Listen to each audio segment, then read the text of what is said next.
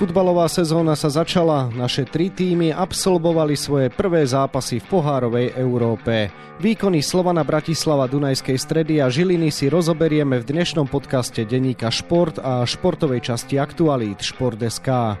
Príjemné počúvanie vám želá Vladimír Pančík. Dve víťazstva, jedna remíza. To je bilancia našich tímov v prvom predkole Ligy majstrov a konferenčnej ligy. Zakopol len majstrovský Slovan. Pred odvetami je však všetko otvorené. Ruský prezident Vladimír Putin nariadil útok na Ukrajinu a rozputal ozbrojený konflikt v susedstve Slovenska. Ukrajinské mesta ostrelujú, stá tisíce Ukrajincov hľadajú záchranu v zahraničí. Dianie vo vojnou zasiahnutej krajine monitoruje vyslaná reportérka aj náš spravodajský tím 24 hodín denne, 7 dní v týždni. Všetky aktuálne informácie nájdete na Aktuality.sk. Slovan Bratislava šokujúco iba remizoval v Lige majstrov s luxemburským Swift Esperange 1-1. Dunajská streda zdolala v konferenčnej lige gruzínsky tým Dilagori 2-1 a Žilina si v tej istej súťaži poradila takisto 2-1 z Levadiau Talín. O tom, čo tieto zápasy ukázali, budeme hovoriť s bývalým reprezentantom a dnes asistentom trénera v Liptovskom Mikuláši a televíznym analytikom Marekom Saparom, ktorému želám Pekný deň. Pekný deň želám všetkým. Marek, začneme na úvod všeobecne z pohľadu výsledkov si. Spokojný, nespokojný, prekvapený? Ja si myslím, že na úvod po tom prípravnom období na ten zápas, e, ktorý Slovan si myslím, že mohol výsledkov zvládnuť lepšie, aj keď sú tam samozrejme určité príčiny, kvôli čomu to nezvládol do víťazstva, tak sú to víťazstva Žiliny a Dunajské stredy, s čím asi musia byť spokojní, zvlášť Žiline, aj s tým rozdielom golovým. A čo sa týka Slovana, myslím si, že výsledok mohol byť lepší a mal byť lepší určite určite aj Slovani si prijali, že by do odvety išli s lepším výsledkom, ale všetko je otvorené v každom jednom zápase, či už Dunajské stredy Žiliny alebo Slovana. Skús teda rozobrať tie príčiny toho, prečo Slovan Bratislava nesplnil svoj cieľ v prvom zápase prvého predkola Ligy majstrov. No bolo vidieť, že Veľmi záleží Slovanu, hráčom Slovana na tom, aby proste ten prvý zápas zvládli. A myslím si, že už e, tak skúsené mužstvo by nemalo byť takým spôsobom až nervózne alebo respektíve až premotivované, že im to zväzovalo nohy v prvom polčase, čo bolo veľmi vidieť a ako náhle zistili, že aj super trošku kladie odpor a že proste to není len mužstvo, ktoré bude odkopávať lopty na tribúnu, že si vie aj prihrať, že proste vie zakombinovať, že je nepríjemné, tak ako keby Slovan viac a viac, alebo hráči Slovana boli, boli nervóznejší, kazili jednoduché veci, nevychádzalo im to, nesedelo im to ešte. Samozrejme, je to prvý zápas ostrý vlastne po prípravnom období a keď vám hneď prvý zápas, ten začiatok nejako nevychádza veľmi dobre, tak niekedy to nezvládnete v hlave a myslím, že to sa potvrdilo teraz. Bohužiaľ v tom prvom polčase Slovana Bratislava nešťastná situácia, keď Bajrič bol vlastne mimo ihriska, bol ošetrovaný, keď si zranil hlavu a v tom momente vlastne tam trošku prepadla jedna lopta za obranu a nešťastný Kankava, ktorý vlastne išiel tam v pokutovom zemi trošku naivne do toho súboja. Možno práve tá premotivovanosť to spôsobila, že prišlo k penalte a zrazu Slovan prehrával. Našťastie vyrovnal, ale potom myslím si, že tú frustráciu a to všetko potvrdil Ďuro Kucka, ktorý vlastne veľmi hlúpo sa nechal vylúčiť a potom to Slovan mal e, síce ťažšie, o jedného menej, ale zase na druhej strane treba povedať, že už potom od toho momentu bol koncentrovanejší, bol lepšie poukladať na tom ihrisku, disciplinovanejší a prakticky supera do ničoho nepustil, naopak si v druhom počase vypracoval ešte dve golové príležitosti. Spomenul si skrát Juraja Kucku, ktorý napodobnil Luisa Suareza a pohrízol súpera. V týchto dňoch sa asi o ničom nebude hovoriť viac ako jeho zákroku, za ktorý určite vyfasuje niekoľko zápasový dištanc. Ty si konec koncov s Jurajom hrával, boli ste spolu aj na majstrovstvách sveta, tak na odľahčenie sa spýtam pýtam, že či si niekedy u neho vypozoroval tento kanibalizmus? nie, Ďura nie, nikdy. Ďuro je dobrý chlapec, je to výborný človek, výborný futbalista a proste prišiel skrat, ktorý nemal prísť, on si to určite sám uvedomil hneď tej sekunde, keď sa to stalo, pretože aj keď sme videli už po tej červenej karte ani neprotestoval, čiže bol si vedomý toho, že čo spravil a poznáme Ďura, aký je to srdciar, ako vie sa oddať pre a proste možno z tej frustrácie práve vyplynulo to, že keď bol faulovaný ešte na, na ňom padol ten hráč, tak proste prišlo v sekunde nejakému skratu a proste zahryzol do toho supera. Vieme, že Ďuro nemá problém s tvrdou hrou, že proste veľa znesie a veľa rozdá. Viem si pred predstaviť, že keby toto ustal, tak najbližší súboj toho hráča by strašne bolel. Proste vieme, že vie pritlačiť, že tie súboje sú s ním veľmi náročné. Toto proste prišlo k nejakému zatemneniu hlavy a trošku to nezvládol. Možno práve z tej frustrácie, z toho supera, z toho očakávania, čo Slovan mal od tohto zápasu prvého, že si chcel proste do, do odvety určite vypracovať nejaký lepší náskok a to sa prvom počase nejako nedarilo, tak z toho všetkého možno práve v tom momente, keď na neho ten hráč padol ešte, možno, že jeho tam doudieral, tak prišlo k takej skrátovej reakcii a bohužiaľ oslabil jednak svoje mústvo v tomto zápase a určite sa vyradil na dlhú dobu z európskych pohárov, takže to je veľká škoda pre Slovan. Marek, ty si mal tiež dlhú kariéru aj v silných ligách, aj v reprezentácii, ale nespomínam si, že by si niekoho pohrízol, oplul alebo inak napadol, keď to takto môžem povedať. Ty máš preto vôbec pochopenie, čo sa musí v tej hlave udiať, že hráč takto zaskratuje? Nešiel som až do takýchto, nikdy sa mi to nejak neprihodilo, nestalo. Samozrejme boli také výbuchy voči rozhodcom, voči superovým hráčom, nejaké také slovné útoky. Proste človek, keď je frustrovaný, niečo sa mu nedarí. Samému, jemu, alebo proste tomu mústvu, keď to nevychádza.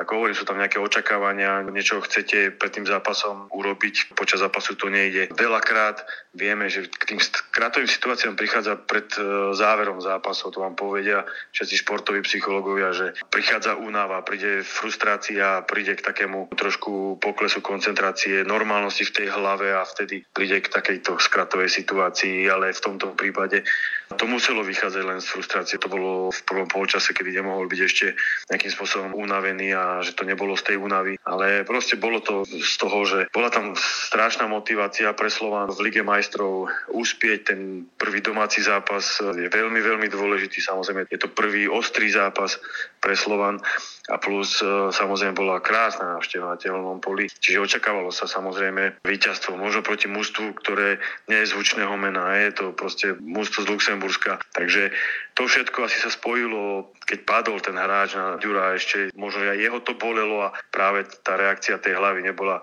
samozrejme správna.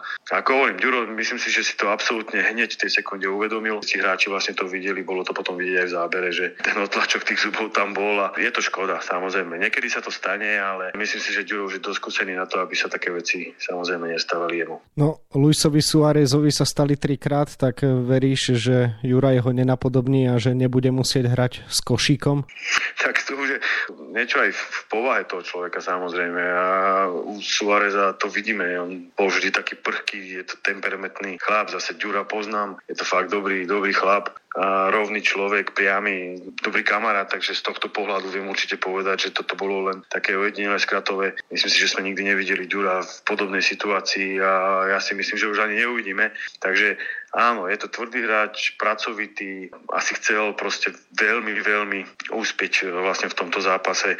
Vieme si predstaviť, že Slovan čaká na nejaký takýto úspech alebo rozpráva sa o tom, že by chcel úspieť v Lige majstrov, chcel by ísť do skupinovej fázy, aj keď je to samozrejme veľmi ťažké, ale táto prvá prekažka bola pre nich veľmi dôležitá, aby ju prekročila všetko, keď sa to vlastne zbehne v tej hlave hráča, tak proste to niekedy takto vypali, ale určite Ďuro nebude hrať žiadnym košikom už a myslím si, že toto bude pre neho veľké, veľké ponaučenie. Nechajme Jurajové zuby už jeho zubárovi a posunme sa teda k vážnejším témam. Tréner Vladimír Vajs po zápase povedal, že je presvedčený, že má k dispozícii lepšie mužstvo ako jeho náprotivok na lavičke Swiftu Esperange a že vonku Slovan vyhrá a postúpi. Vyzeral až prekvapujúco pokojne na to všetko, čo sa dialo v zápase a na to, ako aj on pôsobil počas zápasu na lavičke. Čo hovoríš na jeho slova? Tiež to tak cítiš? Úplne súhlasím. Myslím, že Slovan je absolútne kvalitatívne niekde inde ako luxemburský super a proste ja si myslím, že v druhom zápase to už potvrdia. Už predsa len budú mať viacej informácií od tých hráčov. Počul som trénera aj mladého Vlada Vajsa rozprávať o tom, že tých informácií proste bolo málo pred tým zápasom. Čiže samozrejme potom sa to ťažko pripravuje a skladá plus tie očakávania, ktoré sme už spomínali, ale si myslím a som o tom presvedčený, že Slovan odvetu zvládne výsledkovo a že postupí ďalej. Myslím si, že to v druhom polčase alebo toho vylúčenia už bolo vidno, že keď sa Slovan zorganizoval, že sa trošku ukludnil, že začal plniť také tie základné taktické pokyny, že bol disciplinovaný, tak uh, už to tam bolo vidieť, že vlastne nepustil toho supera vlastne do žiadnej golovej šance. Takže tým pádom to bolo ťažšie samozrejme ísť do ofenzívy, nemohol to prílišne otvárať, aby samozrejme nedostali nejaký hlúpy gól, ale už len tie dve golové príležitosti Čavriča v druhom počase svedčia o tom, že proste tá kvalita je na strane Slovana. Ja som presvedčený o tom, že keby to nebolo prvé predkolo Ligy majstrov, nebolo to úplný začiatok vlastne nejakej tej sezóny alebo toho ostrého štartu už vlastne do európskych líg, keby sme už mali nejak 10 kôl odohratých v lige, tak proste minimálne tú druhú golovú príležitosť Čavrič premení a, a Slovan by vyhral v tomto zápase.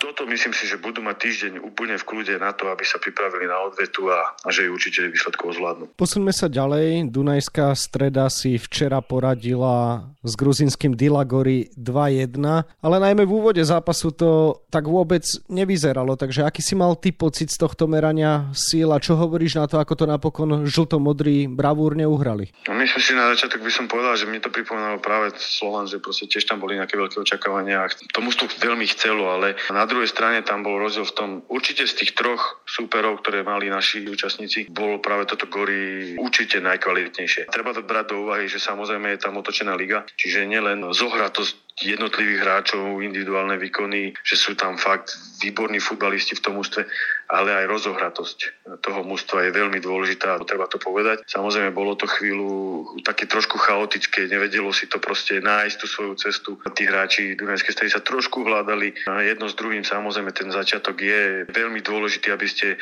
niečo nepocenili. Máte veľa informácií v tej hlave, ale myslím, že nejaké možno 15. 20. minúty Dunajská streda našla nejaký ten recept toho, ja jednak aj napadania, aj proste, že čo chce hrať. Využila to, že Gori chcelo kombinovať prakticky na celom ihrisku. Oni chceli hrať veľa krátkých prihávok, veľa naražačiek, veľa kombinácií medzi hráčmi. Dobre pohybujúcimi sa určite hráčmi. Myslím, že v dvoch situáciách to perfektne využila.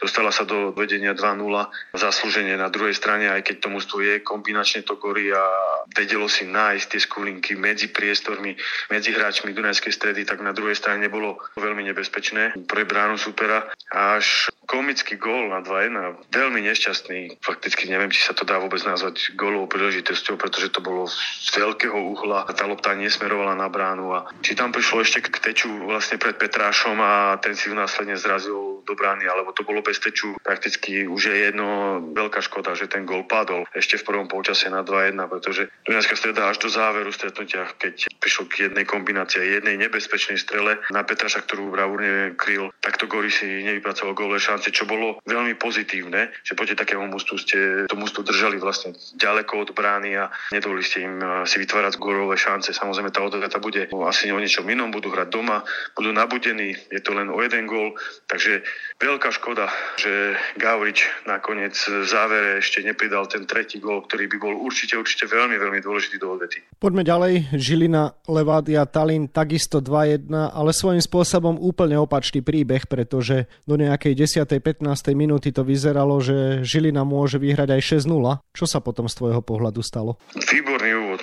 Mladickosť, zdravosť, veľmi dobré plnenie taktických pokynov, vysoké napadanie supera. Tým Levadiu Žilinčania absolútne zaskočili, plus samozrejme umelá tráva, ktorá im je veľmi vlastná.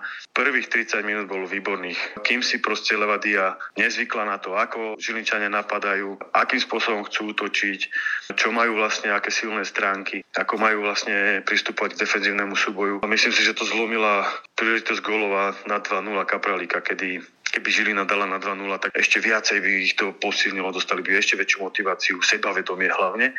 Ale tým, že to bolo stále 1-0, Levadia začínala proste trošku vystrkovať rožky, začínala si viacej dovolať, začínala otvárať tie priestory vlastne defenzíve Žiliny, tak Žilinčania sa trošku ako keby zlakli a ono vlastne to pokračovalo aj celý druhý polčas. Už tam bolo veľmi veľa takých jednoduchých strát. Už tá ponuková činnosť nebola taká ako tých prvých 30 minút. Osobné súboje boli prehrávané až do toho záveru, kedy sa zase Žilina trošku nakopla, začala trošku lepšie kombinovať, prišlo tam k jednej štandardnej situácii, ktorá bola nebezpečná, ako keby to ich nabudilo do tých záverečných minút a nakoniec to vyplnilo až k veľmi peknej kombinácii, ktorá viedla vlastne pokutovému kopu a Žilina vyhrala, čo je veľmi dôležité, že proste ten zápas zvládli výsledkovo, idú takisto ako Dunajská streda do odvety s jednogolovým náskokom, čo je veľmi dôležité, ale myslím si, že ich čaká neskutočne náročný zápas v Estónsku, kde budú oni musieť rozmýšľať nad tým, aby niečo zmenili, keď sa im prestane dariť, aby to nebolo také jednotvárne, že po tých 30 minútach, keď ich super trošku prečítal, aby do toho vedeli trošku nejakým spôsobom doniesť nejaký iný impuls, niečo zmeniť na tom ihrisku,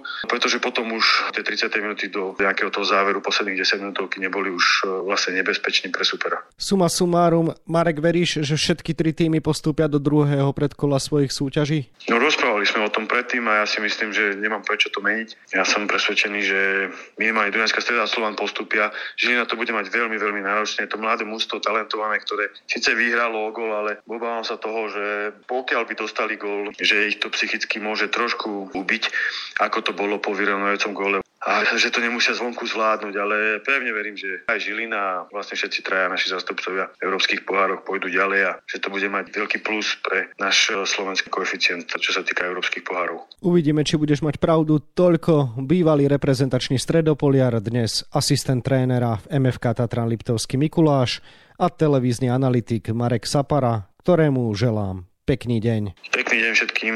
Výkonom našich tímov v pohárovej Európe sa viac venujeme na webe Špordeska a takisto v denníku Šport. V jeho dnešnom vydaní si môžete prečítať okrem iného aj tieto témy.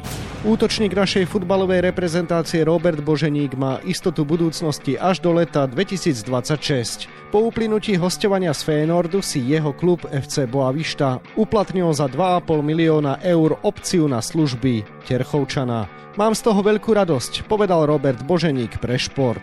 Naša tenistka Renáta Jamrichová potvrdzuje, že z nej môže vyrásť veľká hráčka. Na Grand Slamovom Wimbledone sa po stredajšom postupe do semifinále juniorskej dvojhry prebojovala s taliankou Federikou Ugresiovou medzi 4 najlepšie páry v juniorskej štvorhre. Tomáš Vošvrda je pre fanúšikov hokejovej extraligy jeden z najznámejších legionárov posledných rokov. Hoci má len 33 rokov, rozhodol sa ukončiť kariéru. Existuje len jeden klub, ktorý by ma presvedčil na návrat, vraví brankár, ktorý žije v Poprade.